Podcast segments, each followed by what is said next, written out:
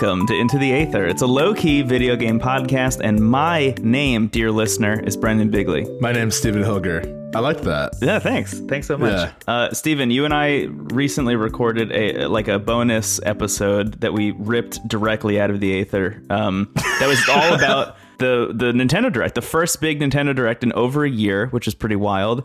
Um, but on top of that, it's like our first like glimpse at what Nintendo has going on for like pretty much 2021, like uh, in total, uh, which Yeah. was which was exciting, and and some people liked it, some people didn't, which I think gets into some weird stuff. But uh, there was there were a couple things that you and I were like really over the moon about. Dear listener, you can go listen to that episode and hear all about it. We talked about it for way longer than I think either of us anticipated. Um, Yeah. but one of the things that you and I both walked out really stoked about was Project Triangle Strategy, Yes. which seems to be by the team behind Octopath Traveler. Um, at least has the exact same vibe, I think, aesthetically. It seems like it's the same team. Yeah, but is but is more of a Final Fantasy Tactics, Fire Emblem kind of thing than just like a straight up uh, turn-based JRPG. Um, and you and I have both played the demo uh, a lot, and uh, I want to talk about it a little bit because man, it is so my shit so quickly.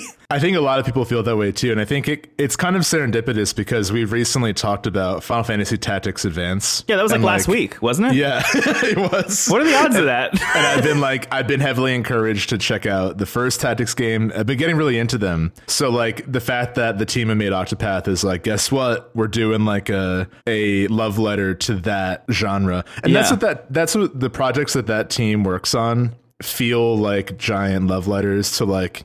I guess sort of like forgotten genres. It feels like there's now a team at Square that's whole job is to like refresh the past in an interesting way yeah. just to kind of like retread a little bit um octopath traveler is a game that i think means a lot to both of us because it was our first episode and it's definitely got some big flaws but i think that game successfully kind of put new life into i mean not only has it been you know x decades since a game like final fantasy VI, but the idea of a purposely retro rpg is also like so overdone. Mm-hmm. To the fact that they could make that game feel as fresh as it did was really marvelous. And i think what that game did so well was like first of all the the art style of like having the snes sprite characters and the sort of like super nintendo graphics in an environment with like 4k water and like real Yeah. backgrounds. It felt like a storybook Yeah, just like like a like a voxel world that uh, had this like really strong kind of um, depth of field. Uh, it, it looked like a little toy world. It was really Yes. really stunning.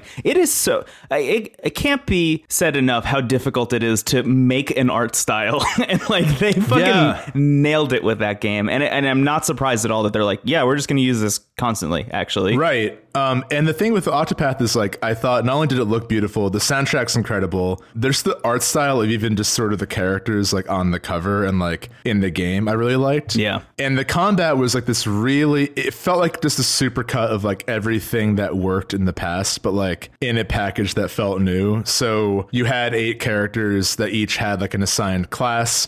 And I remember when we talked about it, is it was sort of like, okay, four of the characters are very traditional, like cleric, wizard, knight, thief. Yeah. And the other four were like kind of interesting twists on that, like apothecary, merchant, dancer, and beastmaster. And on top of that, like the game eventually allowed you to multi-class characters, and it, it worked in a way that they were always their core class, but when you gave them an additional class, they could use those abilities as well.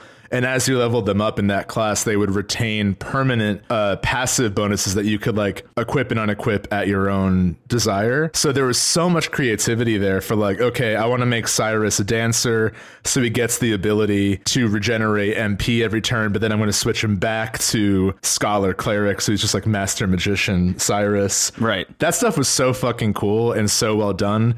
But as we've often discussed, like that game's story, while it was fun at first, like I enjoyed just kind of meeting all the characters and like the little vignettes, like it eventually is like, oh wow, okay, this is really not coming together. Like the elephant in the room for that game is like, so eventually all the stories will converge right? And it, they don't. They don't. Yeah, that's that's kind of the weird thing about it is like uh, I would say the the triangle strategy of making a video game uh, is that you got to get the mechanics right, the art's got to look good, and you have to have a good story. That's very basic. I don't I don't actually believe this, but I'm just saying it because I got to say triangle strategy. But anyway, they got all two out of the say- three. They nailed two out of the three, and the third one was so lacking at a certain point that I was like, as much as I like all of these characters individually, the fact that they don't speak to one another in a game about traveling as a as a group is like it was a wild decision. They eventually unlock like little dialogue scenes, but it's like so it, it doesn't feel meaty enough. Like they should just be talking the whole game. It's a little bit too late, also. I think. Yeah, it comes in like 20 hours and it'll be like Primrose, like, we have to help the kids. It's like, what? Okay. Yeah. Um, but anyway, I bring all that up because I think that in a game like Octopath, in, in a, you know, retro turn-based combat RPG, the reason you play those games is for the story. So even if you have the best combat ever, you eventually don't care anymore because you're not really working towards anything. Whereas a tactics game, even if the story of Project Triangles is eventually nothing or isn't as effective as it wants to be, which I'm not saying that's the case, but even if it was, I think that inherently a tactics game, like you're there for the battles first and foremost. So I Yeah. think that like already the genre I think is lending itself to this team's strength. Um and like to pivot to to Project Triangles, I just I think the thing that's like unanimous and like objectively true is the combat rules. It is so good. It's like really good, This yeah. is if you like any kind of tactics game, Fire Emblem, Final Fantasy Tactics, like it really does feel like just the hits in one place again, but also feels unique. I mean, so you had the classic kind of isometric grid, and uh, the demo kind of thro- they they preface it by saying like we're going to throw you into the middle of the game. It's going to be a little tough, Yeah. but we think this is going to give you like the best taste of what's to offer. Yeah, it's chapter six specifically. Right. So like you're far in. I will say, at first, I, I lost the first time I played, and I was a little bit overwhelmed by how many characters I had and how different they all were. yeah. Um, but all that really meant was like the second time I played, I had retained the experience the characters got because they just level up from like taking their turn basically. So I had a stronger sense of like, okay, this dude is like all about buffing the others. This character, um, I really liked Anna the spy because she can Yes. she can take two actions in one turn and then she also has a move where she turns invisible and like can't be attacked until someone like stumbles into her by accident so like just that alone i think kind of showcases the the abilities that anna has showcase this game's focus on like strategy above all else and like Yeah. placement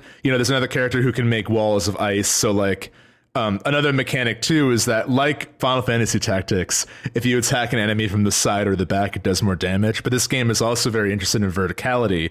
So, like a lot of attacks would be like, this will do a lot of damage if you're higher up, or like you have to be higher up to do this. This is a character who rides like a big owl, Yeah. and she's all about verticality. Okay, um, so I just love that. I really, really liked the combat. And I don't think there's permadeath. So if you're like nervous about that, it doesn't seem like that's happening in the battles at least. Yeah, at least in the demo. At least in the demo. There might, Um, yeah, there, w- might be a deci- there might be a thing like when you start the game that allows for it. But honestly, uh, it seems like they're focusing so much on story this time around that I, I would be surprised if permadeath was in there because it seems like every character kind of has a part to play. Yeah, um, and so like that, those are the the battles. Um, what the demo also allows you to experience is uh, the scales of conviction. Which, like, look, you've got a thing called the scales of conviction in your video game that doesn't have a title yet, and you've chosen Project Triangle Wars. There are so many titles like screaming to be chosen in this game: the Salt Iron Wars, the Yeah. Scales of Conviction. And they're like, no, no, no. For now, we're just going to call it triangles, um, which is amazing, and it kind of fits with the Octopath branding. But uh, anyway, the, the scales Octopath of at least meant something at the end, you know? yeah, yeah. This triangle is a little bit of a stretch here. Yeah. anyway, the scales of conviction are a moment where it seems that there's going to be these kind of big, like, uh, beats of the story where there are big decisions to be made. And I really like how they approach it because that's another system that has kind of become like a little bit worn out of like, okay, you can choose what happens, which is like, I always love when that's in a game. But like how is it going to feel? Is it the illusion of choice? Is right it, like, it always feels less than. It, it's the equivalent Right. of saying that like oh you see that mountain? You can go to that mountain and climb it. Like Yeah. that's that's always what they said in like early open world uh like Yeah. E3 presentations about things uh and and very similar as soon as like the BioWare method of storytelling kind of took off. Every other game was trying to do that and then it ended up like not really impacting the story very much. But it seems like that's as much a focus as the as the combat this time around. Yes, yes, absolutely. I, so the way it works is so the first big decision you're given is they're like, okay, the the enemy kingdom wants our prince. They they asked for our prince, and if we give our prince to the enemy, they will spare us. But we will be kind of giving away our prince to the enemy. So it's kind of a bummer. Uh, the other choice is we can defend the prince, but like we're gonna get destroyed. Like everyone in the room, even the people who want to defend the prince, are like, I know we don't stand a chance, but Yeah. like, so what's really cool is that rather than just saying, What do you choose? It will show you on the screen, like, okay, here is everyone in your party. And here are the characters who want to vote one way or the other. And then it'll also show you who's undecided. But the thing that's kind of interesting is like at first it's like, okay, the main character's like, I'm gonna go to town and talk to the villagers and like do a little research before I decide how I feel.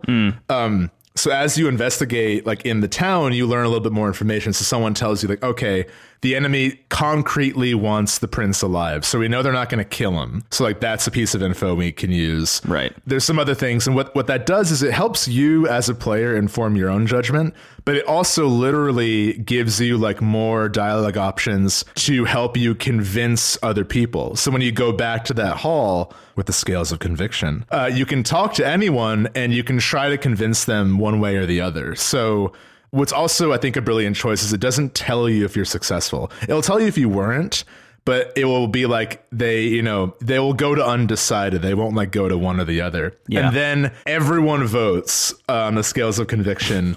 and I think what's a really important choice here, and I think what makes this game, I think potentially there's going to be some really tense moments with this. Yeah. You have to go with what wins the election. It's not what you voted for. It's, what incredible. It's an incredible got the choice. most votes. Yeah. Yeah. So I think like allowing you some agency over trying to convince people means that at some point in the game, you're going to be voted against, you know, and you have to just carry on with that because you are one of many voices at the table. Such a cool design. Yeah, I'm, I'm wondering if that's going to piss people off. I could I could see that pissing people off. I am like big into it. I'm really into it. it. And and the implication, at least from the trailer in the Nintendo Direct, was that over time the way you vote is going to start like swaying people for or against you, and people might just like bail out of your party entirely Yeah. if you continue to like go against the thing that they're into. I also noticed a couple instances in which like they just have these moments where you can go around and talk to characters that aren't like big scales of conviction moments, but they'll ask you a question and it's very clear that it's a scales of conviction like mini choice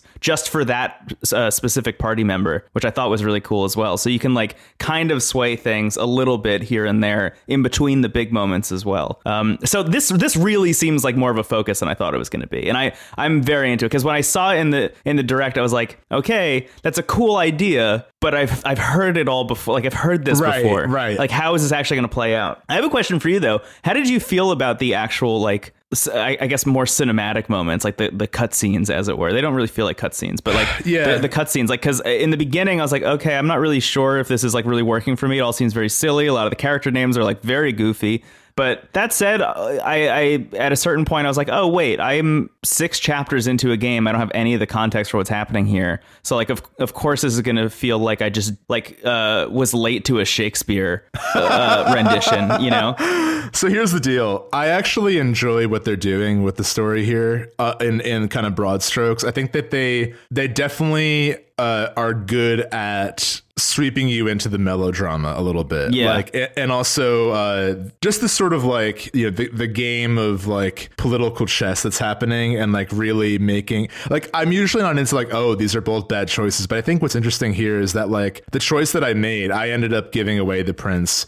That is still having ramifications. Oh, you did? Like, I did. Oh yeah. Uh, to me, it was very clear. I was like, I cool. don't care about Roland at all, and like, well, that's a bit harsh. I just thought he was like, a good unit on the battlefield.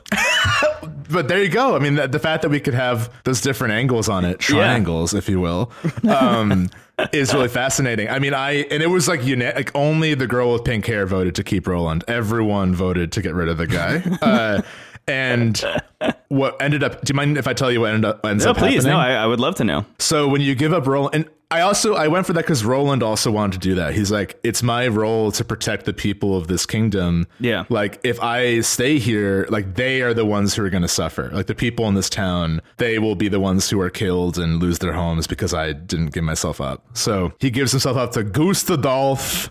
Uh, and uh, Gustadolf, I think, is like trying to marry his sister. So like he has already publicly beheaded the father of these two. Yeah. and now he is he you know enters the throne room and Gustadolf is like okay uh here's what I need you to do. I need you to write this order like in your hand and your ink. I need you to order that um the the three houses of the uh kingdom that the heroes are on. Two of them have bent the knee and one is resisting. So he's like I need you to carry out the order that House Wolfort, the heroes will like attack the kingdom that is still loyal Yeah. uh, to themselves. So the prince has to carry that out, and then uh, the heroes go there and ho- hoping they can talk it out. They're like, okay, they get the order. They're like, we need to pretend we're doing this, but let's meet up with the other house and like try to work together. Of course, it doesn't work out, and you end up having to fight them. So that's what's happening. But I feel like it's interesting. It's like, okay, like we were spared, but now the prince is kind of being forced to carry out these orders, which is like really, you know, inter- intertwining things a lot. Yeah. Oh, it's so cool, man. It's really Yeah. cool. So this game comes out next year, which is I think Yeah. very interesting. And we talked about this a lot in in our bonus episode about the direct. But I think you and I were very much on team. Like it's actually kind of cool that they were so upfront about this whole situation. Oh, Like- yeah. like like it, it's kind of early access in the best possible way where like they're being for a company as big as square enix for them to be this kind of transparent about the situation it's like we're going to release this demo here's like just a bit of chapter six and based on player feedback we're going to like tweak some stuff. I thought it was really interesting. I thought that i think that's really cool. Yeah. Um, so as bummed as i am that like we don't get to play the full thing until next year I, it, it seems like it's at least the vertical slice that we got to play was like very very feature rich and and makes me pretty confident that the full game is going to be rad I think so too. I mean, it's also like a four to six hour demo. Like it's pretty meaty. Yeah. Um, there are two big battles, and the rest is like conviction esque. Also, there are like side quests that appear on the map, and depend. There's like three, I think, moral paths. They're I forgot the names. They're not straightforward, but. Depending on your stats, you can recruit random people in side quests that just like show up. So I recruited a like a, a shaman who can change the weather, uh, and a doctor who like her whole she's a healer but she's really good at using items. So all the items she uses are more powerful and she can also like throw them at a wider range which i really wanted because the healer you start with like they need she needs to be like right next to them. Yeah. not helpful. Learn physics like mercedes please. Um but uh yeah i will say this. I i love like the story is fun and and campy in a melodramatic way. The battles are awesome. I really like the scales of conviction.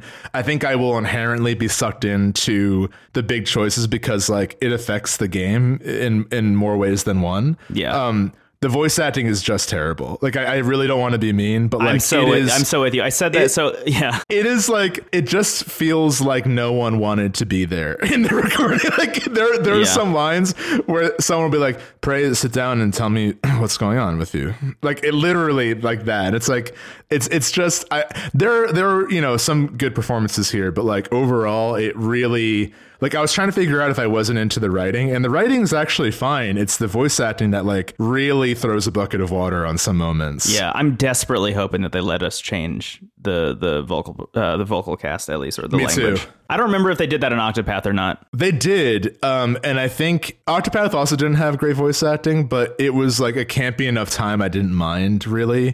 But this is like going for serious moments. So to hear someone be like, "Gustadolf has my brother. I need to go there before Gustadolf kills my brother." There, there was a point though that was like I've I've laughed harder than maybe I've ever had in my life. It was when I recruited the shaman. There's a farmer. One of them is speaking in like Middle English with a Southern accent, which is like I can't even replicate, and uh, it's revealed that the shaman girl can make it rain, and one of the farmers is like, "Well, smack my naked ass."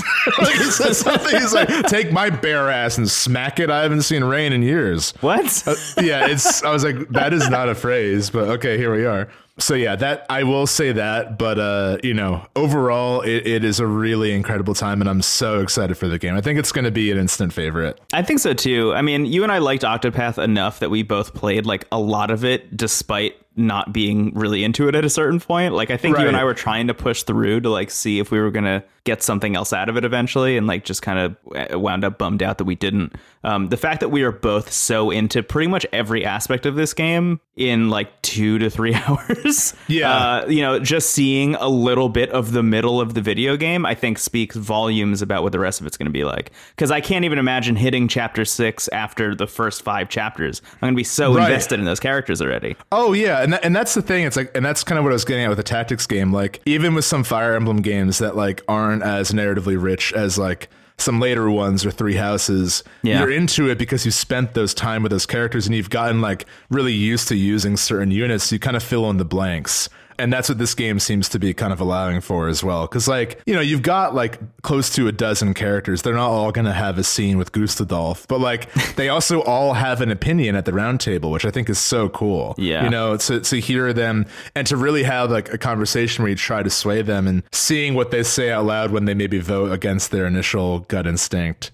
The, the voting scene is great. It's it's really cool. I think that's like maybe we like like you said earlier. It's like on equal footing to the battles, and I think it's gonna make for a really great time. Yeah, it really it really just seems like they've kind of solved every problem that you and I had with Octopath in a way that wasn't making a sequel to Octopath, but fixing those problems, which I actually Yes. think honestly it is preferred to me at least. Because I, I was always curious about like, okay, are they going to make a sequel to this game? Because it really seems like they like it sold well enough that I wouldn't be surprised if they made a sequel to Octopath. But is that really what I want? Like, it, do I just want Octopath but with a better story? Like, I, I wasn't really sure where they were going to go next, and this is just like a complete left field better choice. I think. I'd, I think so too. And there's also a much bigger void for tactics RPGs. You know, Totally. like there's really just Fire. I mean, I'm sure there are more, but like in the spotlight, there's Fire Emblem, Mario, and Luigi Rabbids. Uh, yeah, and, and like maybe, maybe like Into the Breach was another Into one that was like an indie right. game. Yeah, I totally agree. I, th- I think honestly, even just from a uh, just from a marketing perspective, capitalizing on the desire that people have for more Fire Emblem Three Houses is like very smart, intentional Oh, yeah. or not. Like it was, it's a good move to be releasing this game at the time that they are. I also really like uh, we mentioned this kind of earlier, but like I like that Square is like okay, we're gonna do the like AAA Final Fantasy stuff in the spotlight, but we're also gonna have a team that's just kind of trying out stuff like this. I love this. know? Yeah, th- this is the thing that EA did for a little bit as well. EA had had a moment in, uh, for a while where they were trying to make like smaller indie games on the side. That's where like uh, Valiant Hearts, that World War One kind of like Yeah. visual novel came from. That's where uh, what was it? What was that game? Child of Light came from. With that like, oh no, that was Ubisoft. But anyway,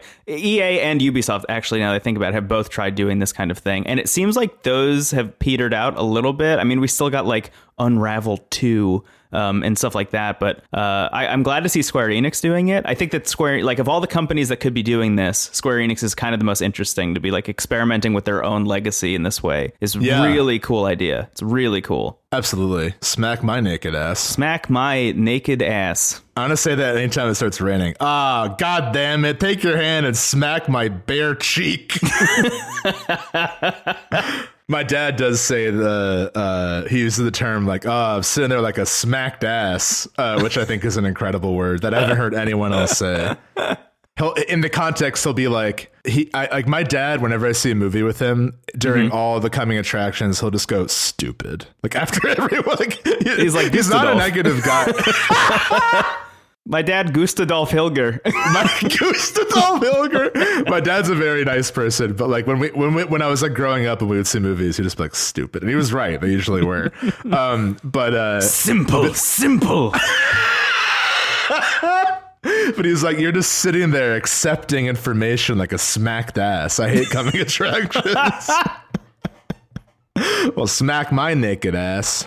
I, let me let me see. I need to see what the actual phrase was. I think I'm, I'm missing something important. Give me one second. Okay, Wolfort townsperson. Well, slap me arse like I was just born. Rain, honest to goodness, rain. That's even better. Slap me arse like I was just born. And of course, it's delivered like, well, slap me arse, I was just born. Rain. Man, I really hope that I really hope they fix that. I wonder if it is just a demo thing. I will also wouldn't be surprised if that's just like what they have currently. Yeah, But, uh, yeah, yeah. I I, think mean, it right. is very, very possible that like they were really just rushing to get this demo out, you know, Sure, and they were like, yeah. "All right, all right, we gotta, we gotta just first take, just first take all of this," you know. also, I don't blame any actor getting a script and seeing, oh, I'm Gustadolf. Actually, Gustadolf isn't a bad performance. He's one of the better ones. Yeah, I agree. But uh, yeah. Uh, anyway, Project Triangle. Highly recommend the demo if you're into tactics games. If anything we said sounds at all appealing, you're gonna have a great time with it. It's a Yeah. really cool game. Excited for it. I mean, worst case scenario, uh, you, you got a free four hour thing to play, you know, even if you don't play the whole thing. Well, slap me arse like I was just born. Rain. Honest to goodness, rain. And then she's like, Can I join your party? I hear you have good conviction. All right, let's take a break. Okay. okay. Smack. Brendan, I don't know what has been happening kind of cosmically, but this has maybe been one of the like busier weeks of my life lately, and I've played more video games than like I have ever before. I feel like you and I uh, have become prolific video game players. we are prolific gamers. But oh my god, but sometimes I've had less time to play games than like ever before, and I've still played like twenty things somehow. Yeah. Um, but I thought in, in this break we would just kind of cover a little bit of stuff we've been playing. Um, and I guess to kick it off, uh, we have finally gotten a copy of 3D World on Switch. It is now Yeah. out. Uh, and uh, we talked a bit about it with Chris. Um, we recorded that like a couple days before like the, it officially came out on Switch. Um, but now it's out and we've been playing it. I thought we could just talk a little bit about it. Yeah, uh, you and I, you and I played a little bit of it uh, online using Nintendo Switch Online, which is the new addition to me, or at least the the most exciting new addition to this game, uh, is the ability to play it online with your friends. Um, and boy, is it fun! It's really It's good. so fun. How are you feeling about it? So I, I I've said I've been on the record a lot saying like this is my favorite Mario game probably. Uh, but but how are you feeling about it now? Uh, playing through it because you're almost done with it, right? You're like pretty close to the end at this point. Almost, yeah. I'm on the final, final world. Uh, Yeah. But I, I also have a weird like desire to collect everything. It's like this and Ghost of Tsushima somehow make me want to get everything that's there, and I don't Yeah. know why. but uh, yeah, it, it, it's an incredible time. I mean, I've been playing as Toad, which has been surreal. It's like just fun that there's a mainline Mario game where you don't have to be Mario. That's like very fascinating. Totally to me. Agree. Yeah. Um, but uh, yeah, I mean, I think you're right that online play like is the biggest new addition, especially since we're all still in quarantine. Like this to come out and like be able to play with friends. There's some like lag every now and then, but it, the the act of like joining someone's game is actually very easy. Um, Yeah. and as long as your connections are fine, you'll have a great time. So I remember like very, very, very early in the show, I think you mentioned that this was your favorite Mario game. And at first I was like, oh, that's a weird pick. Like of all the ones, that's Yeah. the one you're going to say. It's a little bit like being like, my favorite album is the best of hits that someone else made for this band. yeah, my favorite album is now Volume Three. But I think you're so right. I mean, especially because we not too long ago did a whole bonus about the Mario 3D All Stars collection. Uh, we've talked about Odyssey a lot. Like, I, I feel pretty recent with like my experience with a lot of the 3D Mario games. And I do think that while 3D World owes a lot of its existence to like everything that came before, it really does kind of like Octopath was like the best of like all RPG systems in one place. That's what 3D World feels like. Yes, yes, It's like yes, just yes, so. yes.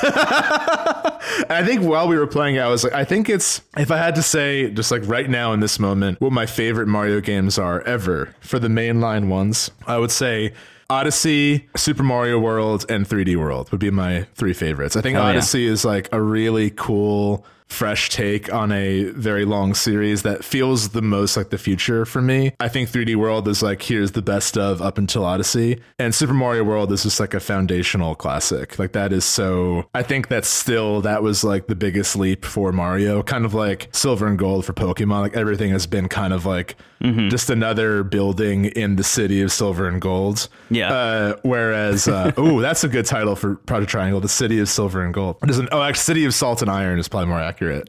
Uh, anyway, Yeah, that would make it a little more uh, the sense. Think. city of salt.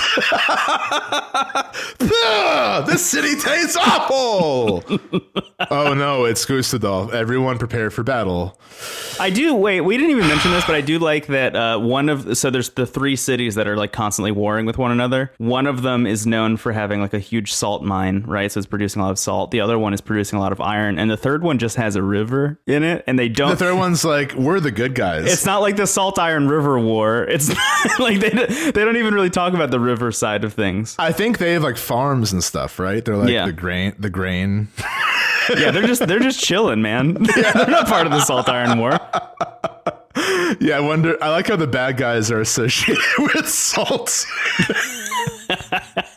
ah, why is this cake so terrible? Anyway, uh, Mario 3D World is definitely, I think, really underrated because it was also on the Wii U, and I think Chris mentioned this when, when we talked to him last. He was like, one of the best Mario games ever was on the Wii U, and like no one got to play it because of that. Yeah, I think I think he said his two favorite Mario games are on the Wii U, and it's this and New Super Mario Brothers Wii U. Also, I say this lovingly. I love how he was like, "Your takes have gotten hotter," and then was like, "I hate Breath of the Wild, and my favorite Mario game is new Mario Brothers." I mean, you know, we love you, Chris. Um, anyway, uh, yeah, Mario 3D World. If you haven't played it, it's it's I think an essential. Like sometimes we kind of take a step back and like, what are the games like that if you have a Switch you need to get, no matter what your tastes are. Yeah. And I think this is one of them. It's just so joyful. It's so fun.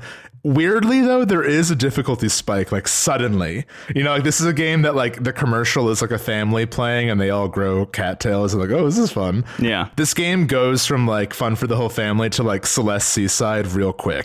like there's a level, I think it's in the world at the third world. Yeah, it's in we World played it together where like it is a the camera is moving slowly to the right level. So if you it's an auto scroller. Yeah. yeah, exactly. And there's also pla- it- it's just it's a nightmare if you don't have a cat suit. But what is kind of fun is that if you die at a level a lot, they will give you a block that has a uh, like white Tanuki suit that gives you star power and Tanuki, so you can kind of a little bit more easily go through the level. You still can't fall off, but like that does help kind of just breeze through it if you're having a problem, which like I've actually had to use once or twice even. And what's kind of very funny is there are some levels that are significantly harder with more people. Oh yeah, yeah. I mean, Yeah. There, there's there's the constant risk of like if you're holding the B button and you run into somebody that you're playing with, like you'll pick them up and then carry them on your head, which is like hilarious as much as it is like terrifying at times.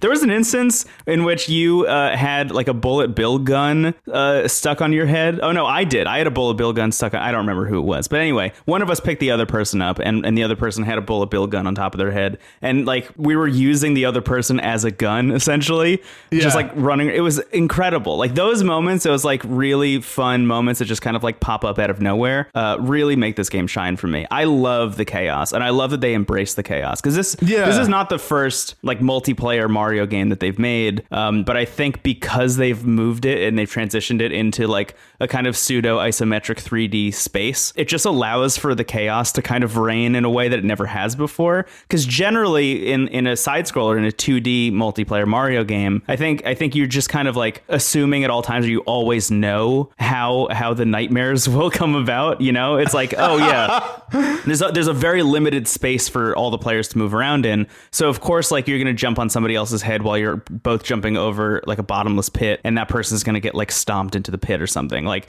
of course you're gonna like bump into each other right in front of Bowser, and you know both die or something like that. Something about adding a third dimension to this really makes everything unknowable in a way that is constantly hilarious. It is so Yeah. funny at all times. I also think the cat suit is one of the best like power ups in Totally recent agree. memory. Yeah. there's the cat suit, and then the cherries that make multiple versions of you, which is like very fun. Yeah, Like, we were just, running uh, around with like eight of us. You know, it was Yeah, just you and I playing. There were like, there were like four Toads and four Luigis running around. It was so funny. It's so weird though to see like eight little toads running for the flag, and then one gets it, and the rest disappear. I'm like, what is this story? um, but yeah, It, it's it's an incredible time. It's really fun. I, I highly recommend, and it also comes to Bowser's Fury, which I have played a decent amount. You haven't played yet. I haven't played at all. Yeah. Okay, I have to. So here's here's what Bowser's Fury is. Uh, for those who don't know, it, ha- it it was marketed in a way that doesn't really answer this question. you just see like Yeah. Goku, Cat, Mario, and Kaiju Bowser. Like, okay, all right, interesting.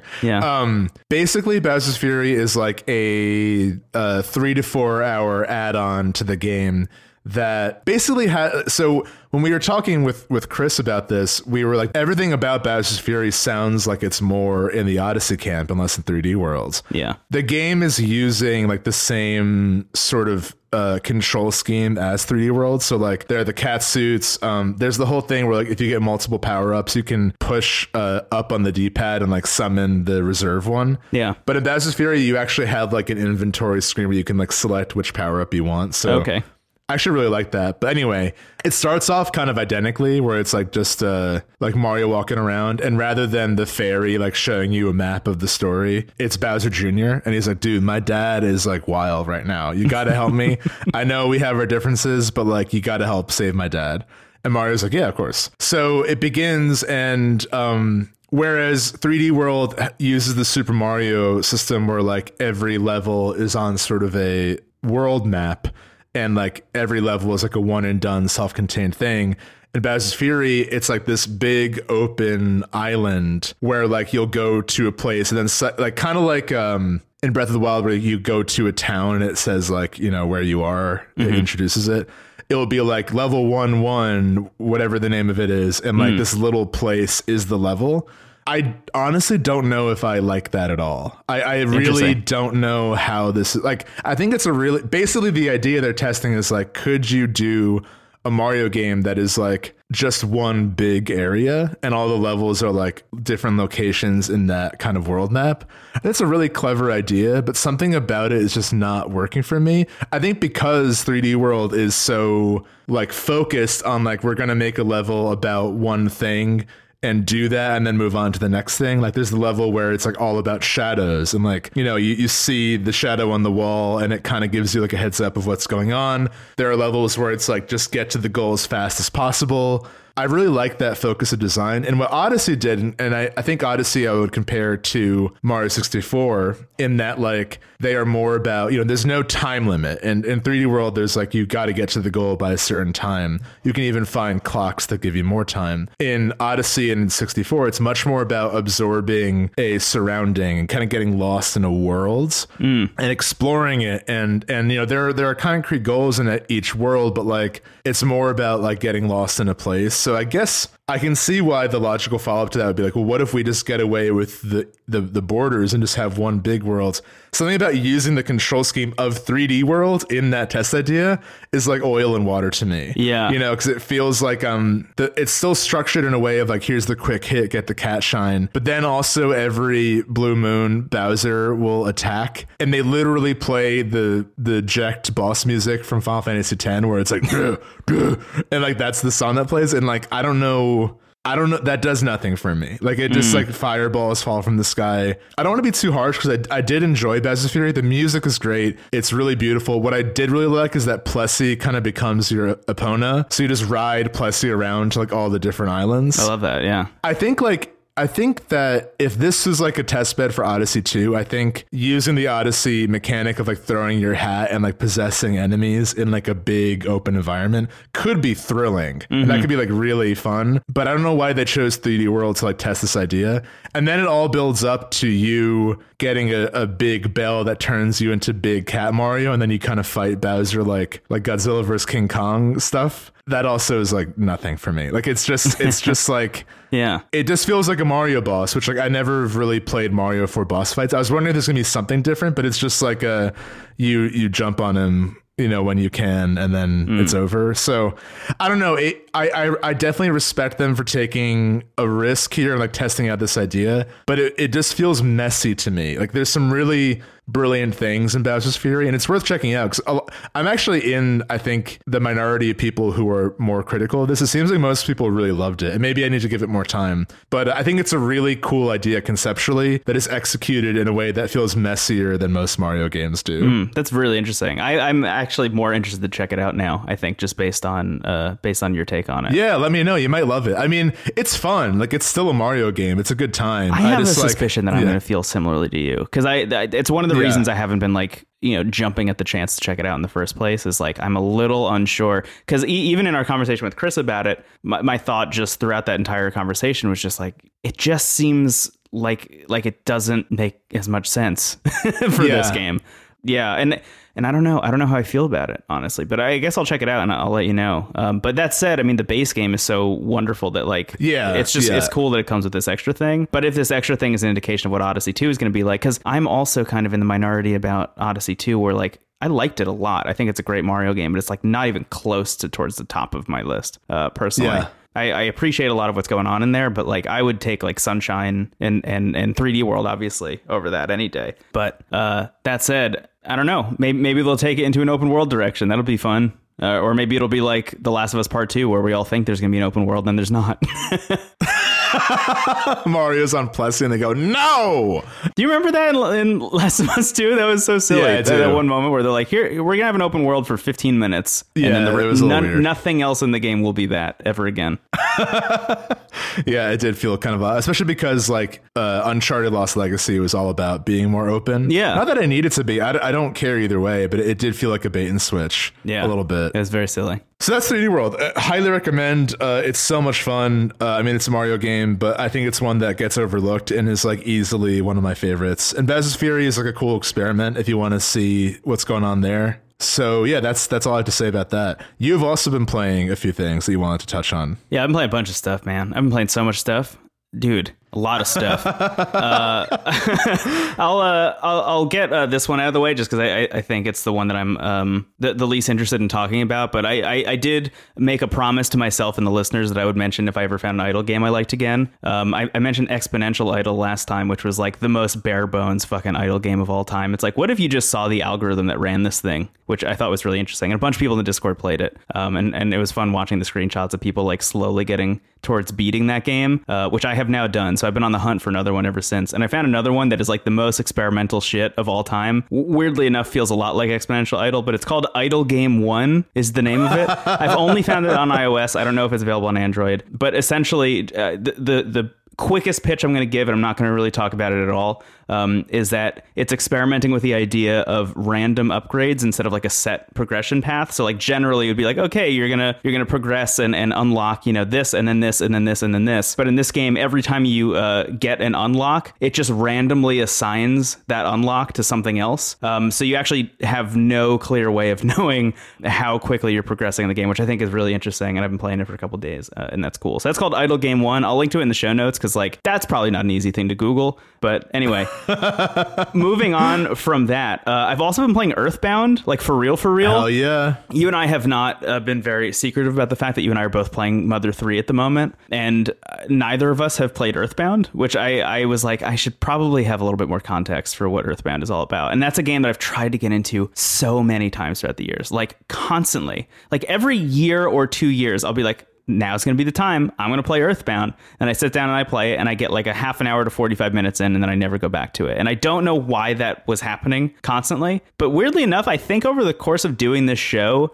I've kind of like like a piece of my brain has kind of unlocked. Like I've taken the limitless pill for like retro stuff, and now I'm like yeah, and now I'm like a little bit more willing to I think put up with more retro games than I than I used to be. Hell yeah! And and I am loving Earthbound now. I'm like nice. pretty far into this game uh, at this point, and just like having the best time with it. I'm, I'm not really going to talk about it a whole lot until I'm further in, um, or like maybe if we have like a better reason to talk more about Earthbound. Uh, wink, wink. Um, but that said, um, I, I am much farther into this game. It's really, really, really good. Uh, and if you haven't played it, I think you should just go do that because it it just feels like something that like should exist more and and surprisingly doesn't. You know, like the the the real um the real analogs are just like Undertale and Mother 3. Like its own sequel is like the only other thing I think that feels like Earthbound outside of Undertale.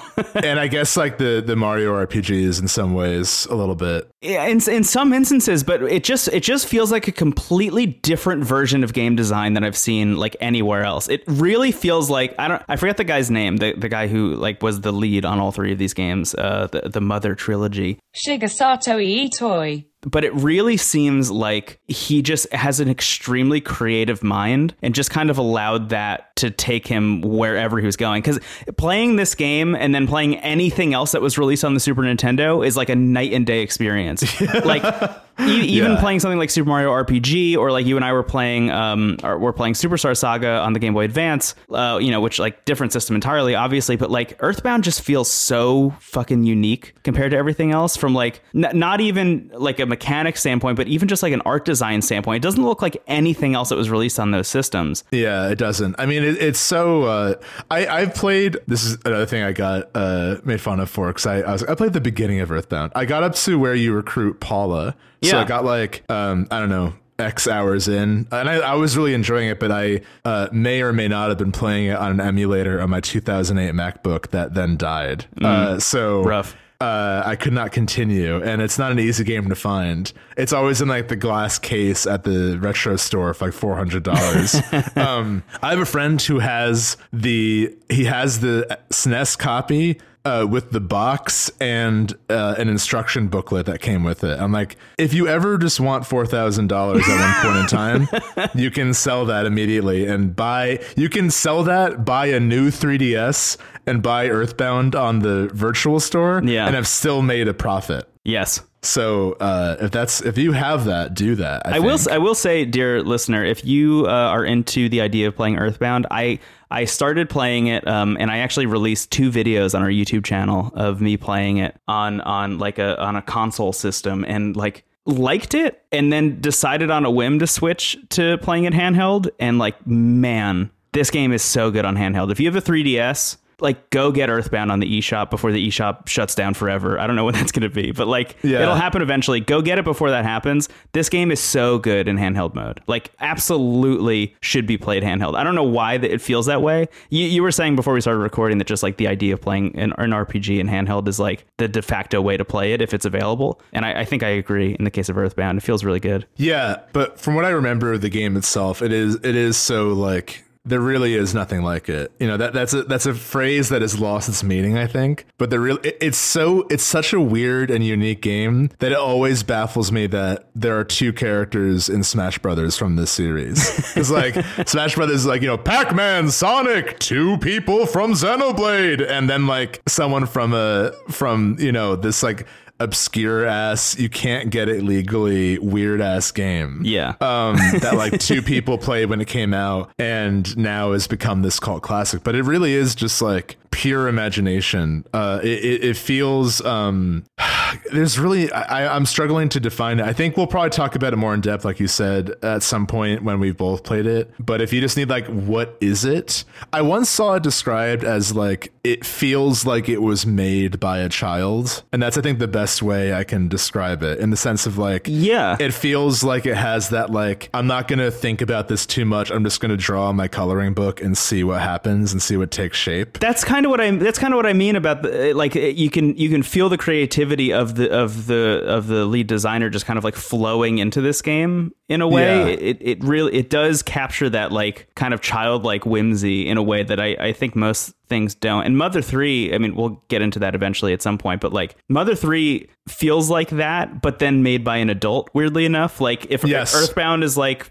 for kids Mother 3 is like, okay, for the kids that grew up playing Earthbound, here's what's next, which is really bizarre. It's really Yeah, interesting. I, wouldn't even say Earthbound is for kids as much as it just has that like freedom to it, Mm-hmm. you know, in, in, in the in the way it's created. Um, and I think it's it's interesting that like everything, you know, the the analogs to Earthbound, like you said, Undertale is like the most direct one. There's also the trilogy games, the the Lisa trilogy, which like I truly don't have any interest in playing. It's like so horrific, but um, it is very, very, very influenced by that type of game. But at the same time, like those two games take a much darker approach. Like there isn't really a game that like is able to feel as lighthearted as Earthbound, even though Earthbound gets more serious as you play it. Usually the games that are influenced by this take a darker approach for some reason. I'm not sure why. Yeah, yeah, yeah. It's it's it's re- it's really fascinating, and I do think there are some like darker elements to Earthbound, and definitely Mother. Three as well. So like, Yeah. I guess the idea is like, what if we just went all in on that? But I don't know. what- Make make things joyful.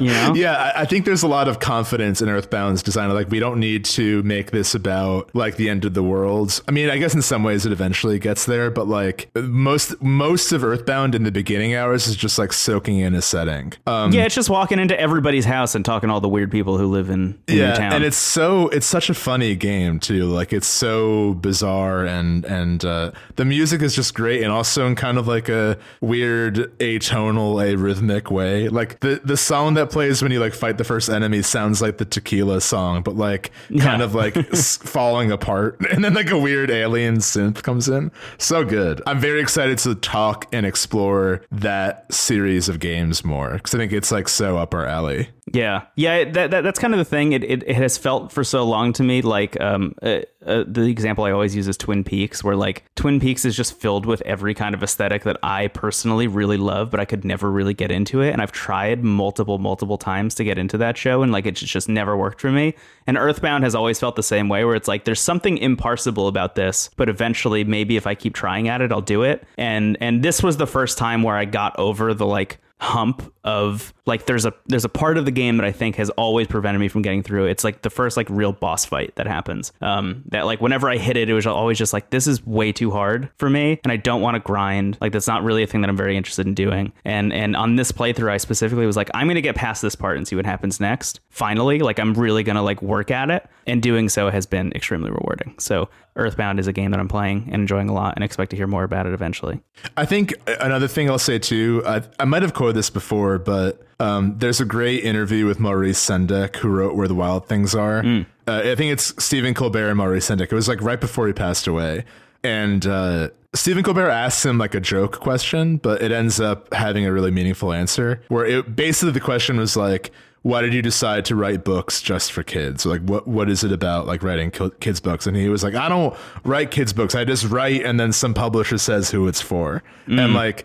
That's how Earthbound feels. It doesn't feel like it was made for like, I, and I think that's there's something really powerful about art that does feel universal in that way. Like, you know, you and I are both big Miyazaki fans, and I feel like there are Miyazaki movies like Totoro or Ponyo that are clearly like made for kids with kids in mind. Which you need that too. You need entertainment that's like, okay, this is like Yeah. safe and good for kids. And then you have stuff like The Wind Rises, where it's like this is for sad adults, uh, and then there's stuff like Spirited Away, where it's like this is just yes, anyone can watch it, and yes, it might be marketed to a younger audience, but this is like going to hit on a universal level because it just so it just exists and it's comfortable just being mysterious and creative and not like edgy or anything. It just exists in this like really mysterious way. Yeah. Um, yeah. So weirdly enough. I, I I'm actually gonna look the guy's name up because I've been referencing him enough. I should. just yeah, say. yeah. Earthbound.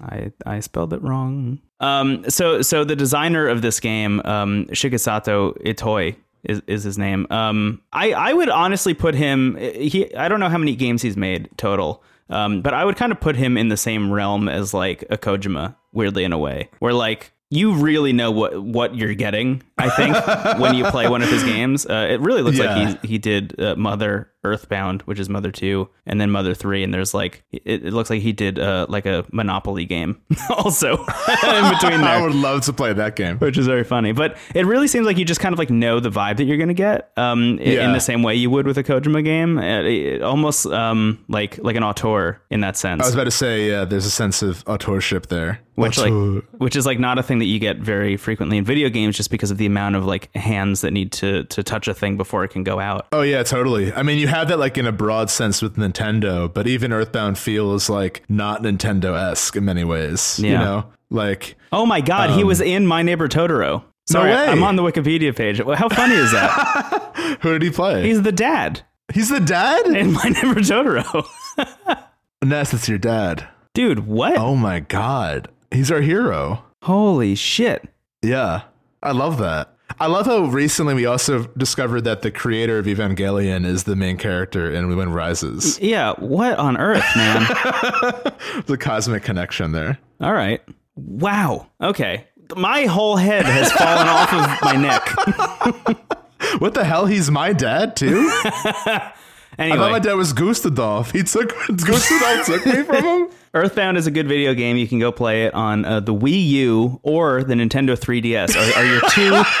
sorry, the new Nintendo 3DS specifically. You have to have the new Nintendo 3DS. Those are the two legal ways of playing Earthbound. Such bullshit. The the there's the virtual store on the 3DS is still active. That's where I got Crystal, which is like, uh, get Crystal while you can. It's like seven dollars. Yeah, absolutely. But uh, you can also get Mega Man X on the new 3DS. I remember looking at the, the virtual store and be like, ooh, these are cool. I'm like, oh, I don't have a new 3DS. Excuse me. I debated getting one, but I'm like, nah, I don't want to support this. I don't want to support Well, I mean, gatekeeping Earthbound. if you buy one uh, secondhand, you're not really supporting it. You know? That's true, but I I don't I don't I don't need it just for Earthbound. I can uh, I can play Earthbound in other ways. Oh man, it is worth mentioning that you can also get uh, like a translated version of Mother One for the Game Boy Advance. It's like available on like Etsy and stuff. Uh, Oh yeah, Which I saw around. There's, I think I saw someone playing Mother because I was like, because you don't hear much about Mother One. It's like sort of the the odd duckling of the trio. yeah, even in like I, I've seen some like forum posts and stuff because I've been like really looking into the franchise recently. I've seen some forum posts and stuff that are like you could just read a plot synopsis of Mother One and probably be fine. Yeah, But even even on the NES, because that, that was an NES game, like it looks almost identical to Earthbound. Like it is does. shocking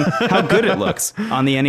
Yeah, it it it does. Um, but I know that in like uh recent versions of Mother One, there's like an item you get called like Easy Mode or something, or the Easy Ring. It just makes it like you don't have to grind as much because apparently in the original game it's That like, is in the, that is in the fan version. Yeah, yeah. Yeah, yeah. So um, if you are curious about playing it, there's like things that kind of make it a little bit more accessible. But it seems like you can probably just do Earth, Earthbound and Mother Three. Feel like also such different vibes too, and we'll get into that soon. But um, really, really excited to get more into this series. Yeah. Cool. All right. This is a long break. You wanna you wanna leave and then come back? That was a whole segment, baby. That was a segment. Yeah, maybe remove the break part. It was a segment. That was a long segment. All right. Talk to you soon, dear listener. Otiska. See you soon. Brendan, I have some questions I need to ask you, and Oh, I hope you're able to answer. So, I'm an open book, man.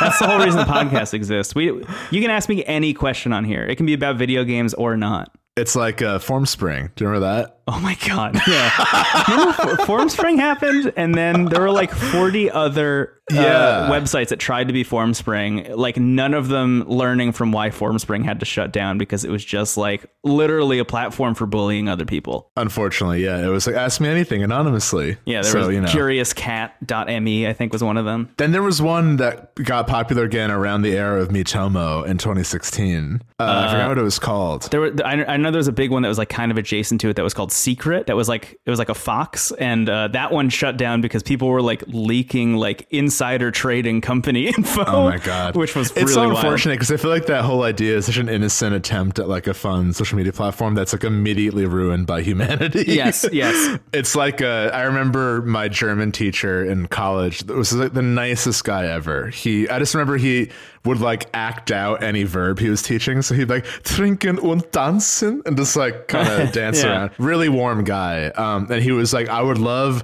I've heard about this thing. This is in 2010. Back in 2010, I've heard about this thing called chat roulette, and it sounds so cool because no. I'd love to go on and like learn other languages and like teach them what I've learned. And Oh, we're like, dude, don't go on it. It's not what you think it is.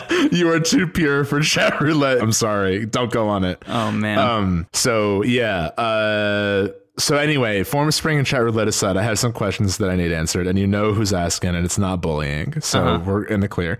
Um, I'm also not going to send you lewd pictures either. So all all the worries aside, Okay, good. I, I feel very relaxed. I feel safe. I feel at home. the the Aether is just like a big pillow in a way now. It's like a ball yeah, pit. Exactly. It's like a ball pit. Uh. So okay, what's really The thrilling Aether is about the space between the ball pit. You know what I mean? Thanks, Dave Matthews. Okay. Um, I got some questions for you. I think what's thrilling about doing this show with you is that we truly don't know what's going to happen every week. Like, other than the bonus episode, there's not really any concrete plan. Sometimes we move in a direction. You know, we had our big like kind of beginning love with Dragon Quest earlier this year, which like will still pop up. We're not done with that. That was not a fad, dear listener. That's genuine love. I've picked up more Dragon Quest games since we last talked about them. Um, but it's really just like every week I I can't safely bet on what you or I are going to bring to the table, which is very fun.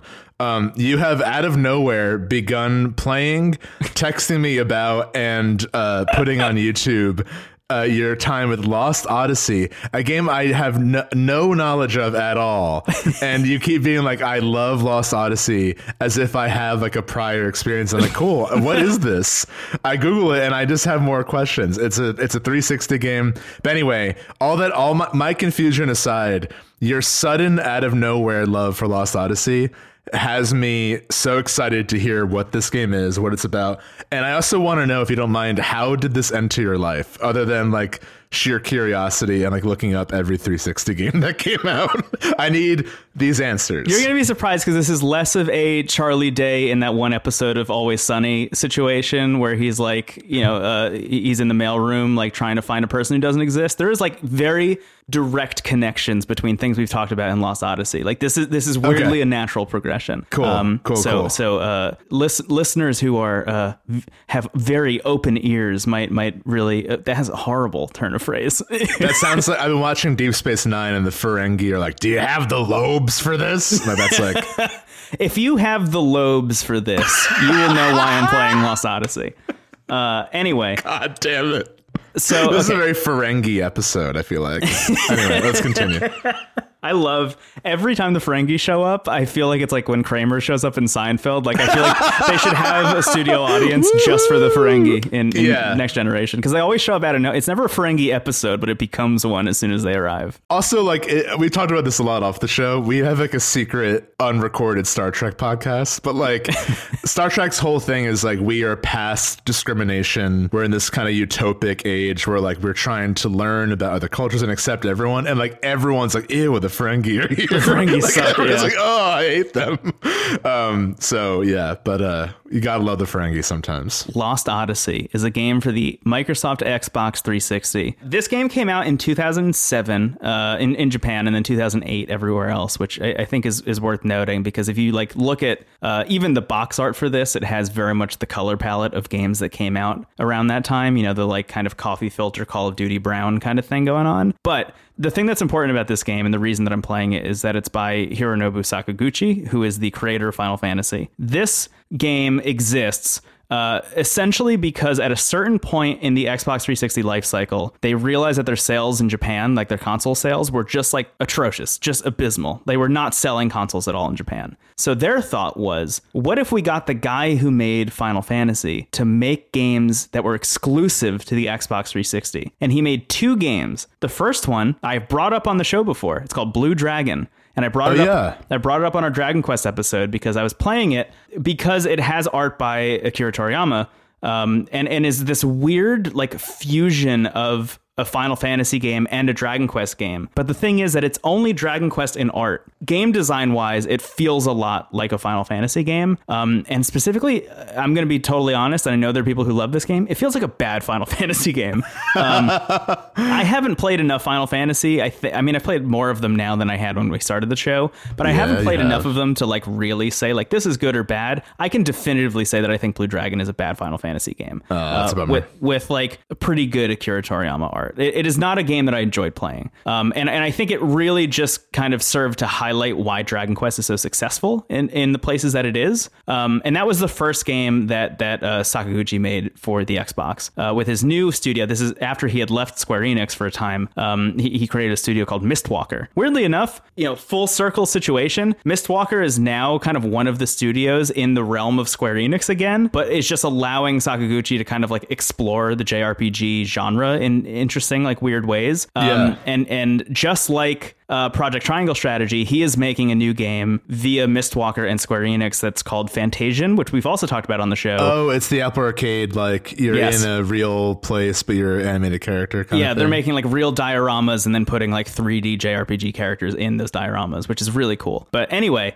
the first game that he made was Blue Dragon, and the second one was Lost Odyssey. Completely different vibes between these two games. Blue Dragon is very much like fun fantasy, like um, I, very very Dragon Ball esque. Honestly, like more Dragon Ball than than even Dragon Quest is in a lot of instances. Uh, just in terms of like tone and vibe and like the world that they're trying to explore there. Um, Yeah. Lost Odyssey is a completely different thing, and I am so in love with this game in a way that like I I just need to tell you about it because first of all, right now I think it's seven dollars on on the Xbox store. So like Oh, cool. It's like it's like no brainer price if you're like even remotely interested in it. Um, I have one huge, massive hang up that is going to prevent me from like just blanket recommending this to everyone. I mean, because the price is so low and whatever, it runs so well on the Series S and X. Like it's almost like just just absolutely give it a shot. Um, but there's one big issue with it. But let, let me just kind of like set it up a little bit. Yeah. Um, so this is by Hironobu Sakaguchi. It has um, it has music by uh, Nobuo Uematsu, who did Oh my god. the uh, music for all the Final Fantasy games. You know, good at his job. Um, Very good, yeah. And specifically, it has writing by an author named Kiyoshi Shigematsu, who like. We'll we'll get into that. Uh, th- that is a whole separate realm of this video game that I think is like so worth diving into. But on the surface level, this is just like a kind of tried and true JRPG. Like it's a turn-based combat JRPG, um, like as by the numbers as possible in a lot of instances, but really just feels like a like a lost Final Fantasy game in a way. Um, like you could you could say that this is like Final Fantasy like 10.1 or something, and I'd be like, yeah, yeah, yeah. This is like the exact realm of that kind of uh, Final Fantasy game. But essentially, it, it follows the story of this guy uh, who's named Kaim, uh, and and it opens with him in this like huge like Lord of the Rings adjacent battle that's happening. Like just like gigantic like third act of any lord of the rings or any movie that came out around you know i remember in that like time in movies where like every movie had to end with like a big lord of the rings battle. Like this is how the game opens and it's like a bunch of dudes in like really kind of goofy looking armor running around just like killing each other with swords and stuff. Um, and every once in a while one of them will die and a giant blue sphere will come from the sky and resurrect that person and then they just run right back into the battle. Um, shit.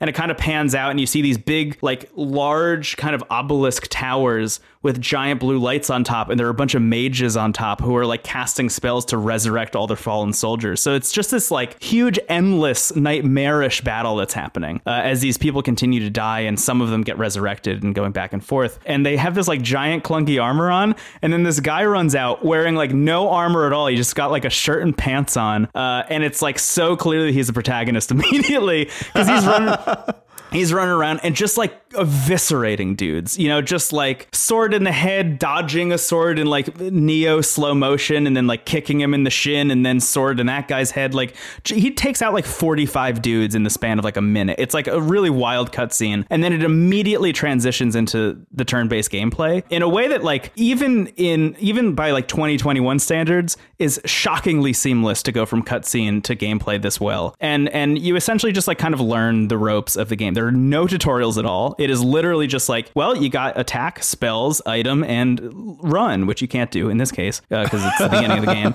But uh, you don't have any spells either at the moment, so you can really only attack or defend or use your items. But at this point, you just like take out a bunch of dudes, and then you have to fight like this big tank, which is like kind of a boss, but kind of not really. And then that takes you like really into the game. And and I'm gonna I'm gonna spoil some stuff about the beginning of this game. This is like first half hour to 45 minutes, so like it's not a whole lot. But that's why I wanted to save this segment for the end because like just in case you don't want any of it spoiled, a heads up, just go play this game. It's really good.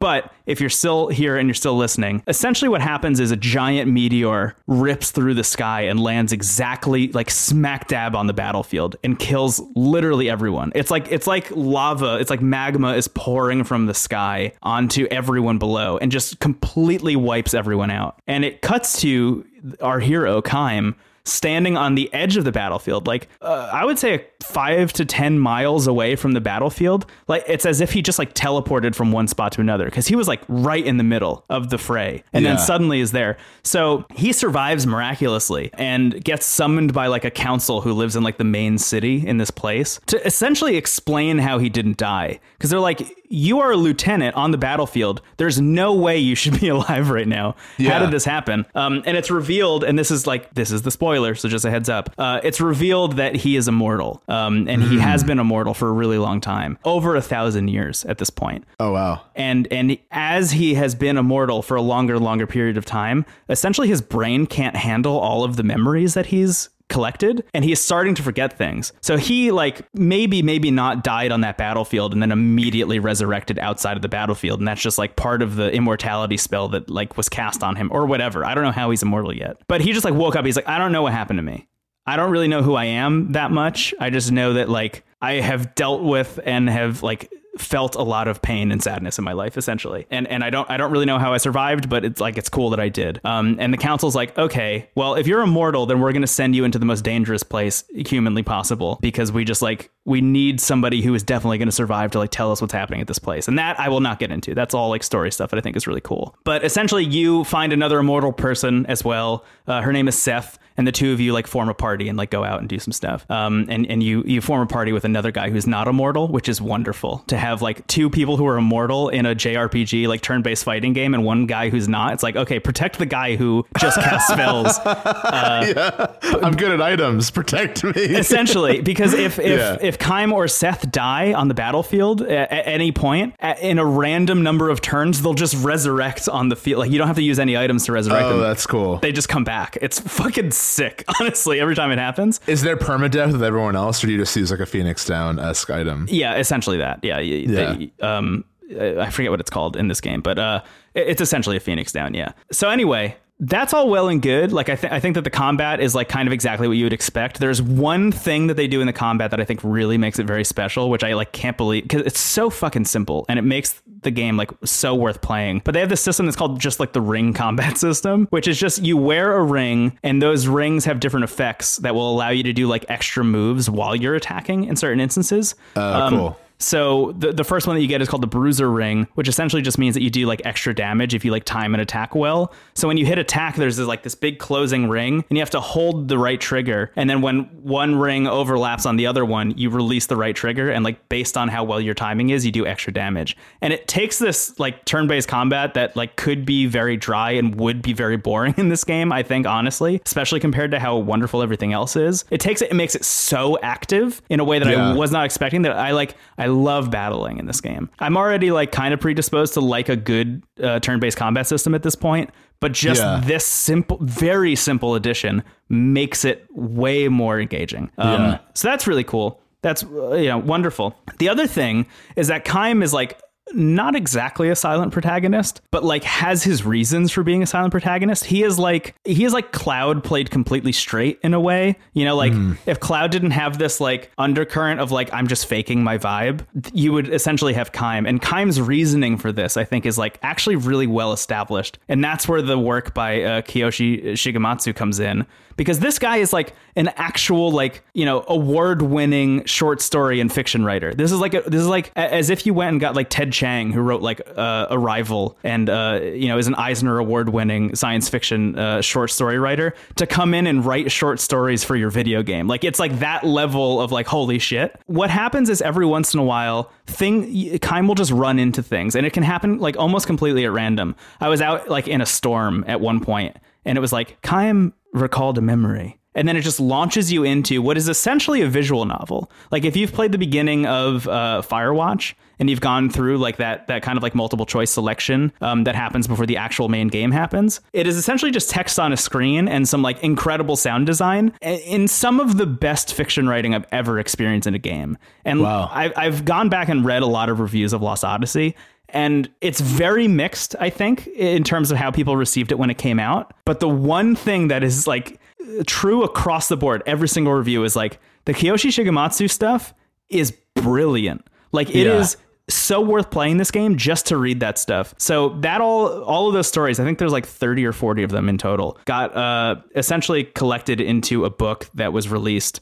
Uh, I don't think ever translated and released in the United States, unfortunately. But it was called A Thousand Years of Dreams. And essentially, every single one is just about Kaim's life in the past and like all of the things that he's experienced as a person who's been immortal for so long. It's like, for example, I just played one where uh, Kaim like lived in this town with uh, a wife and daughter who apparently he's had like a lot of wives and daughters over the years, which like I have my opinions on. Uh, but uh, uh, Yeah. essentially, uh, you know, he was just like, this is actually a really nice life in this like little tiny like harbor town. Like, there's not really a whole lot going on. I'm I'm immortal, and that like kind of sucks. It's more of a curse than anything, but at least I've like found this like, you know this piece of happiness uh, which will unfortunately end eventually because like these people will grow old and, and pass, which is like really unfortunate. And I'm gonna have to like probably book it out of there before that happens. But at, at this one point in time with this wife and daughter, there's like this horrible accident that happens. I w- I won't get into like the specifics of it. There's a horrible accident that happens that essentially like eviscerates the whole town. Um, and like almost everyone dies except Kaim because he's immortal. And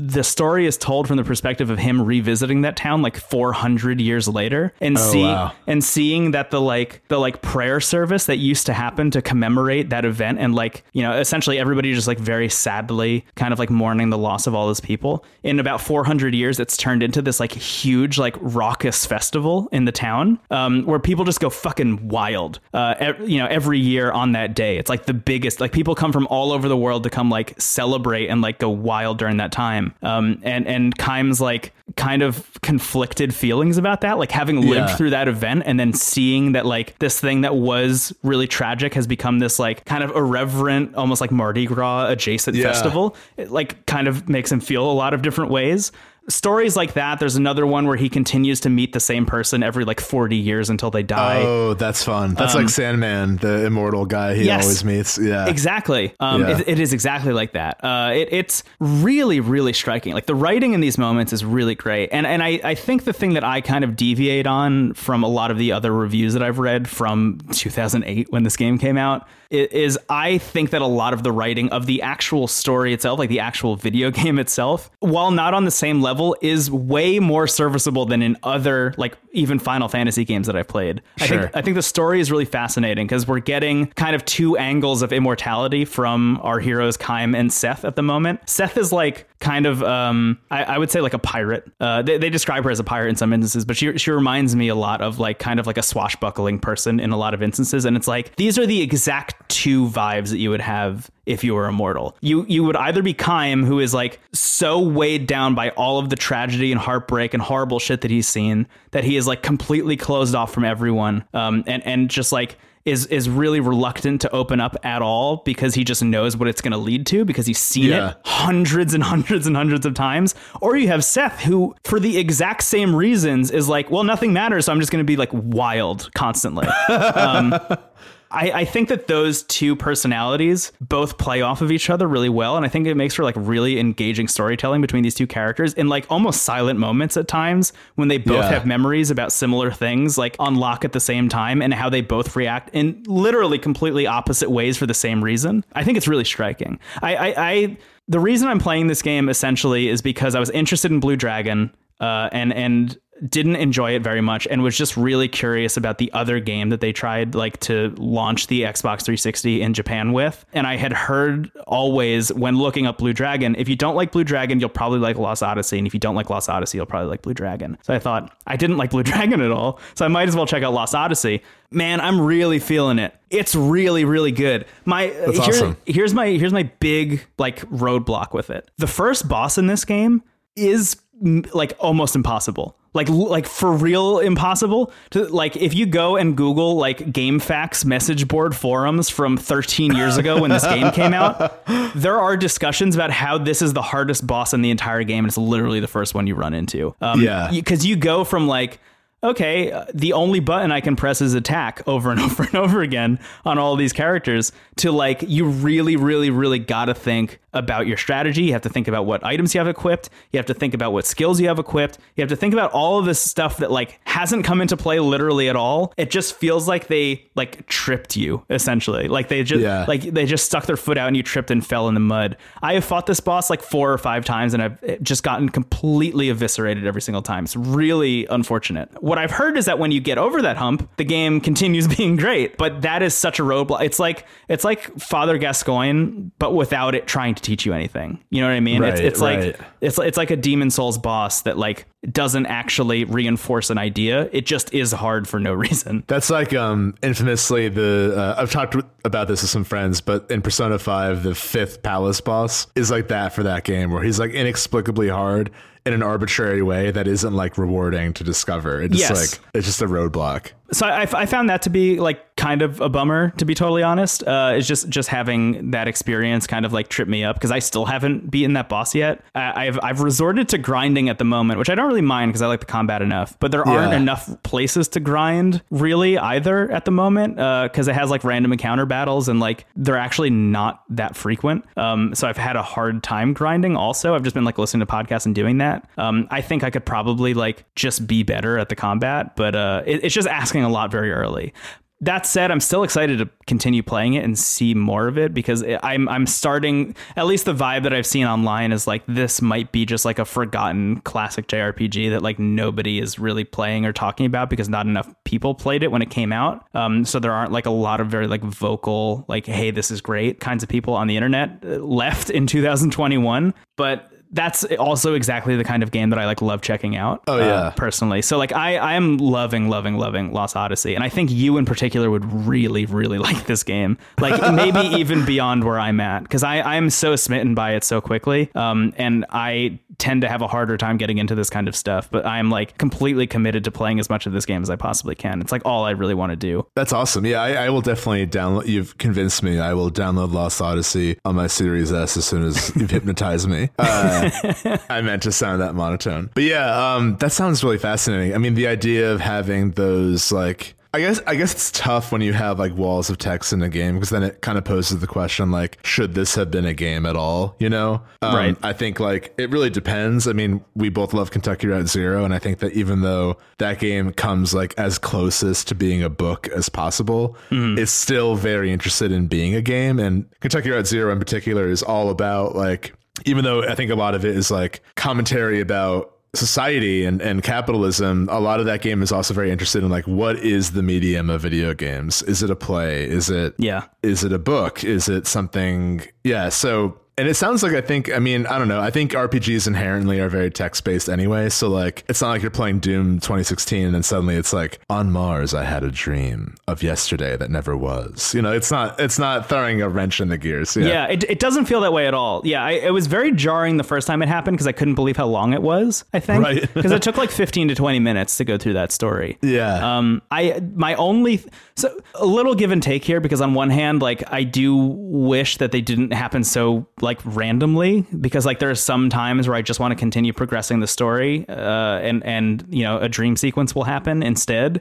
Um, what's nice is that you can like delay them and then do them later. Like you could you Oh, could say like. I don't I don't want to do this right now, but the next time you're like at a bed or an inn or something in one of the towns, like you can then go to sleep and have that dream, which is cool. I, I appreciate that, and you can revisit them whenever you want. So that's one side of it. On the other side, they really are that good. Like they Yeah. really are so Yeah, good yeah. that like I do want to find all of them and I want to experience all of them because they. I, I think they they serve kind of double purpose of like one just being fucking great writing, but B really like for the first time for me at least taking a character like a Cloud Strife or or in this case Kaim and like giving me w- literally 30 to 40 great reasons for why he is that like stoic protagonist who doesn't say a whole lot and is like like badass but like really just very sad um yeah. it's it's really striking, man. I I, re- I can't speak highly enough of, of the writing in, in those moments of the game. And outside of that, I mean, like there's some stuff like the villain of the game is so clearly the villain immediately uh, that I was like, it- you, so I've I've been posting the videos um, of my playthrough of this game on our YouTube channel, which you can go watch. Um, but you'll you'll see in the first episode or two episodes, you'll see me being like, he can't be the villain because it's too obvious. Like it, Yeah. like everything else in this game is so well written that there's no way that they would just be like, yeah, he's going to be the villain, but he he just is, which is like kind of a bummer. Outside of that, I I really like a lot of what's happening here. I re- I think it's like really incredible. And although it has a little bit of the issues that I, I tend to run into with games like this, where like they're just throwing a lot of systems at me at once. I've had enough time in them at this point that I think a lot of them are, I, I wouldn't say necessary, but I think are like really interesting, and I'm having an, I'm having a good time playing around with them. Um, Yeah. it's it's good. Something about RPGs is similar to getting into a show where, like, usually when you watch a show, people are like, okay, the first season kind of sucks, but like it eventually gets there. It's Yeah. always like, okay, the first 10 hours is brutal, but eventually it'll be great, which is always kind of interesting. Yeah, and that and that's the thing is that that's not the case here, and I think that's one of the reasons I like this game so much. Is like, Yeah. right from go, it's one of the only games I've played that is able to like, I think in in a way that doesn't feel like they're just pandering to like 13 year olds in 2007 like is able to pull off a grimdark vibe in a way that that feels earned because there is a lot of lightness there. Like the, the darkness that happens in that opening you know fucking middle earth battle sequence i think is earned via Kaim uh, uh,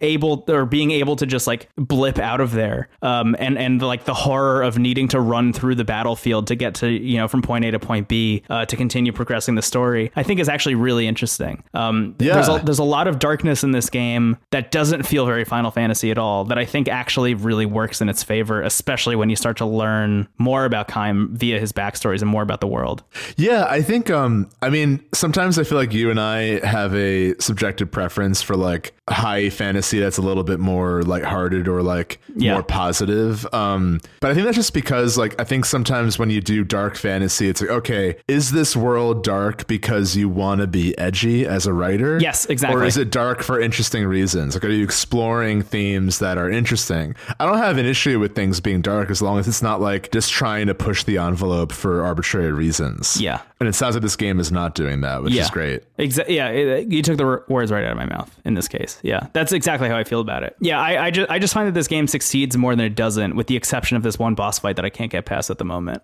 Um, and and I'm I'm hoping that. Kind of like I was talking about with Earthbound, like there's that one boss that I always had a really hard time with that I've now made it past. I'm hoping that I have a similar experience with this game because I'm I'm pretty committed to beating that boss and seeing what happens afterwards because I'm so intrigued by like uh, a just seeing uh, more of those short stories, but b just like what's going on in this game and seeing why it's so beloved by people and has been for so long. Yeah. it's worth mentioning that like the the Microsoft play of getting uh of getting the creator Final Fantasy to make two games that were exclusive to the Xbox did not work like literally at all. And and to this day there are like rumors that that Microsoft is looking to acquire like big Japanese studios to like try and get gain more of a foothold in Japan. Like that that is their like constant uphill battle that they've had uh, since the 360 era. But um, I, I I think that like regardless of how successful it was at their marketing push, Lost Odyssey is a really fucking good video game. I'm so excited to play it. Yeah, that sounds really fascinating. Um, speaking of RPGs and Final Fantasy, I have something I'd like to bring to the table if you don't mind. Yeah, I'm glad that we're bringing this up in the same segment because it it feels weirdly on the nose.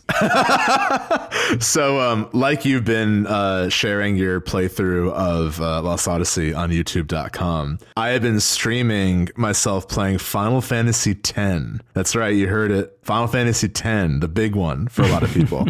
I've often said how I'd love for us to explore every Final Fantasy eventually on this show. I'm amazed it's taken this long to bring up 10. I brought up 10 2 before 10. What am I doing? Um, ten uh, ten's been my like my my my white whale in a way you know um, Yeah. I, I've mentioned this on the show but I, I picked up the the 10 port for Vita way back in the day it was my first Final Fantasy game that I'd ever played and I loved it and that was like the big issue was I got like six to eight hours in uh, and it was right when Sony introduced cloud saving and the ability to transfer saves from point A to point B like from console to console and it erased my save um, No. and I like just Yeah. never went back and I'm like dying to go back and play this game because I know I'm gonna love it So yeah. I'm playing it on PS4 currently. There is a uh, P- Final Fantasy 10 and 10-2 remaster bundle that is, I think, on like every console. It's on PS4. including the Switch. Yeah. it's on Switch. I think it's also on Game Pass potentially. Oh wow. I'll probably play it on Switch. I think. There are a lot of Final Fantasies on Game Pass, which kind of goes back to Microsoft like going for that market in a big way. Yeah. Um, I know 12 the Zodiac Age is on Game Pass, um, which is a great one. But um, anyway, 10, I think you're not alone in having that be your entry to the series because that was the first Final Fantasy on PS2, and it was the first Final Fantasy with voice acting. Um, and it came out around the same time as Kingdom Hearts. So I feel like all of that happening at once, like a lot of people played 10. It seems like if you didn't play seven first, you played 10 first. Like usually, Yeah. like that. It feels like I had the biggest, like it was like the next entry point. I played 10 when it came out. I guess 10 came out in what, 2000 or 99? Um, 10 came out in 2001. 2001. That's right, Kingdom Hearts, which you can very tell. More on that later. uh, but uh, I played 10 when it came out when I was 11, and I I remember having very fond memories of 10 as a kid. I got up to the final final boss, and then just like, okay, I'm done. Uh, so like, I never technically finished it, but I played most of it. Yeah. I, I got the crux of Final Fantasy 10.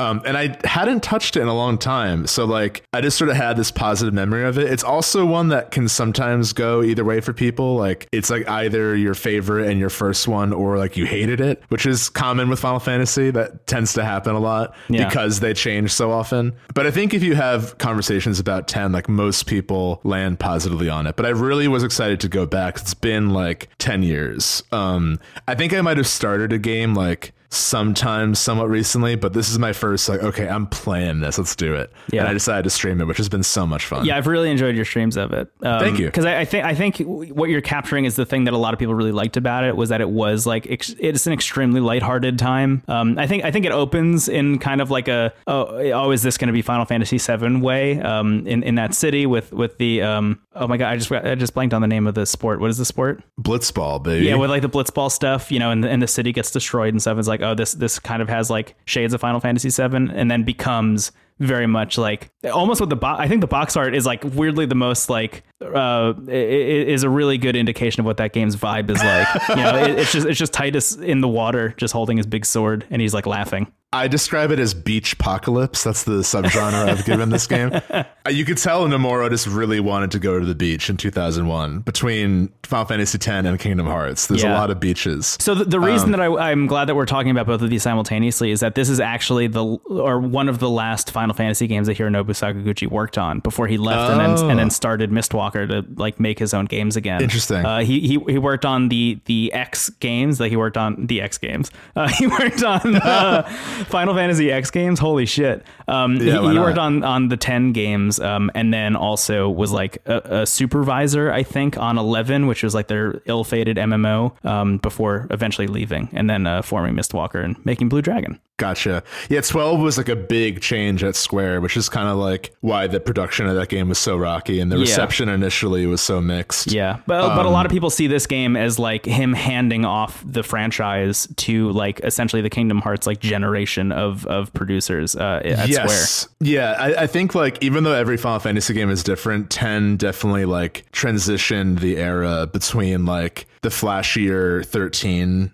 15 stuff. Yes. And like the more traditional uh, I guess one through nine. I mean, one through nine is a whole other like. I would say it's really like one through. Someone in the Discord brought up how like one through six are like similar energy. I think I've even said that before. It's like all about steampunk crystals, uh, and then like seven, eight, and nine are all very different. But like you kind of know what you're getting in for. You know it's going to be turn based. You know it's going to be like a party. Uh, you know you can use potions. Some familiarity. Ten is like right at like this kind of transitionary period between the two yes which is really fascinating. So, things that 10 does great. One, the remaster lets you choose the kind of like Dragon Quest 11, you can choose between the original or a new orchestral arranged soundtrack. And like the arranged soundtrack has brought me to tears more than once already. It is beautiful. The, Yeah. the soundtrack to this game is absolutely incredible. Dad rock boss fight aside, the music in this game is incredible. And I think what FF10 does so well, I think, I think it's not a coincidence we brought up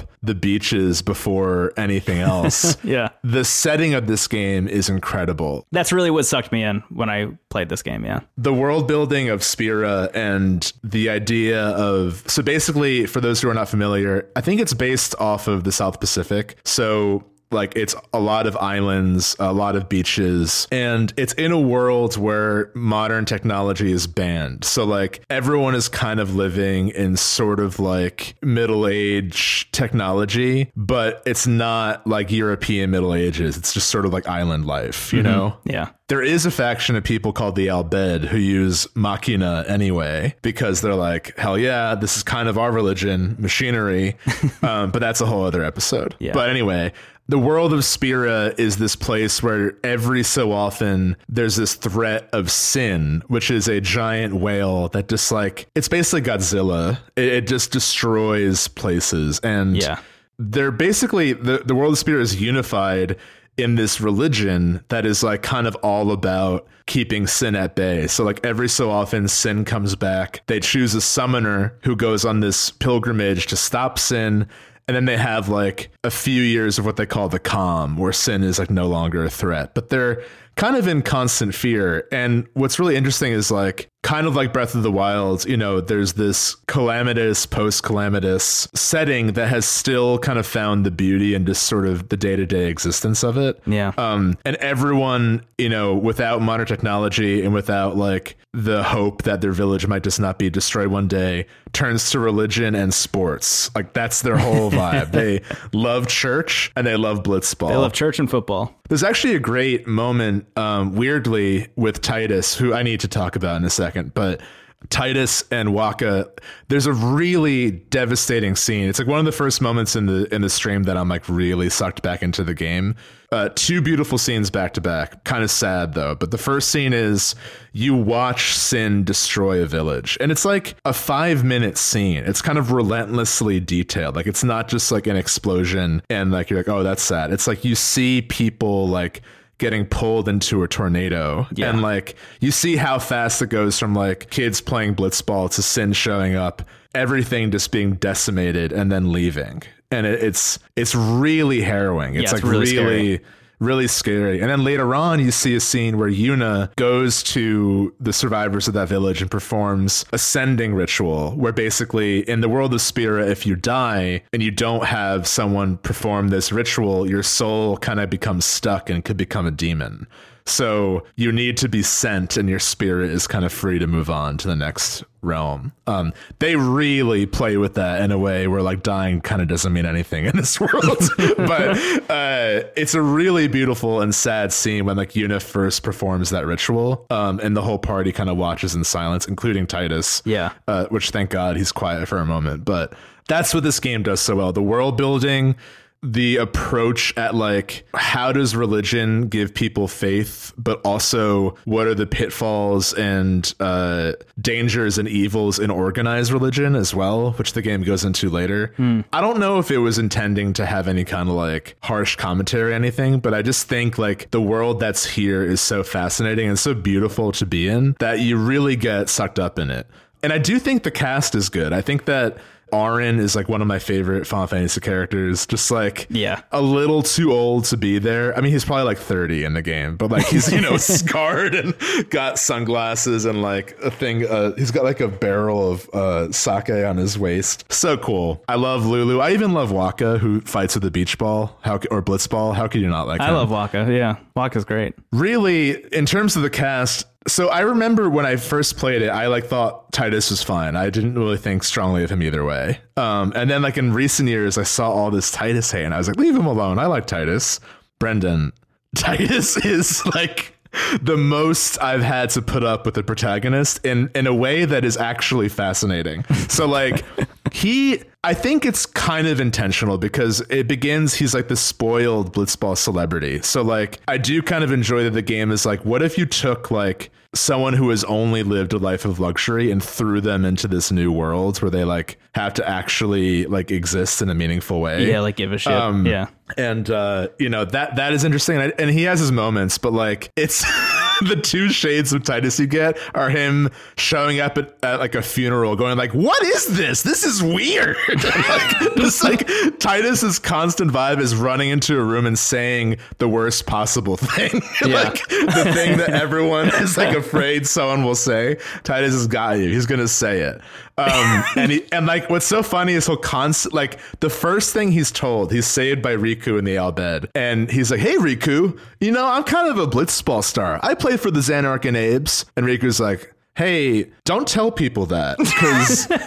Zanarkand was destroyed like 3000 years ago. It was like a very holy place. That's like saying like you're you're citing like a global tragedy and and people will be offended. So like I don't care. I know you're going through a lot right now. We just fought a bunch of fish together, but like don't say that to anyone else. The first thing that happens is he shows up at Besaid. He sees Wakka and the guys playing blitzball, the Aurochs. He's like, "Oh no, these are my people." And he kicks a blitzball back, and Wakka's like, "Whoa, this guy's got it." Their relationship is actually great because Wakka it's revealed that he lost his little brother. Yeah. So like there's kind of like a fun sort of brotherly relationship between him and Wakka and like uh but the, anyway the first thing Tidus says to Wakka is like I play for the Sarah Games and they're all and Wakka is also like especially religious too Yeah. he's like a religious jock so they eventually make up this thing where he's like, "Oh, he got too close to sin, so it's just the sin toxins," and they like use that excuse as much as they possibly can. I, I, that's like one of the things I remember about that game is how often they're like, uh, don't listen to him. He's he's got sin And, Right, like Yuna will be sending the souls of the departed, and Tidus is like, Yuna's pretty hot, isn't she? like just during it, and they're like, dude, the toxins will only get you so far socially. So you're getting that from Tidus, or you're getting these like Holden Caulfield narrations, where he'll be like.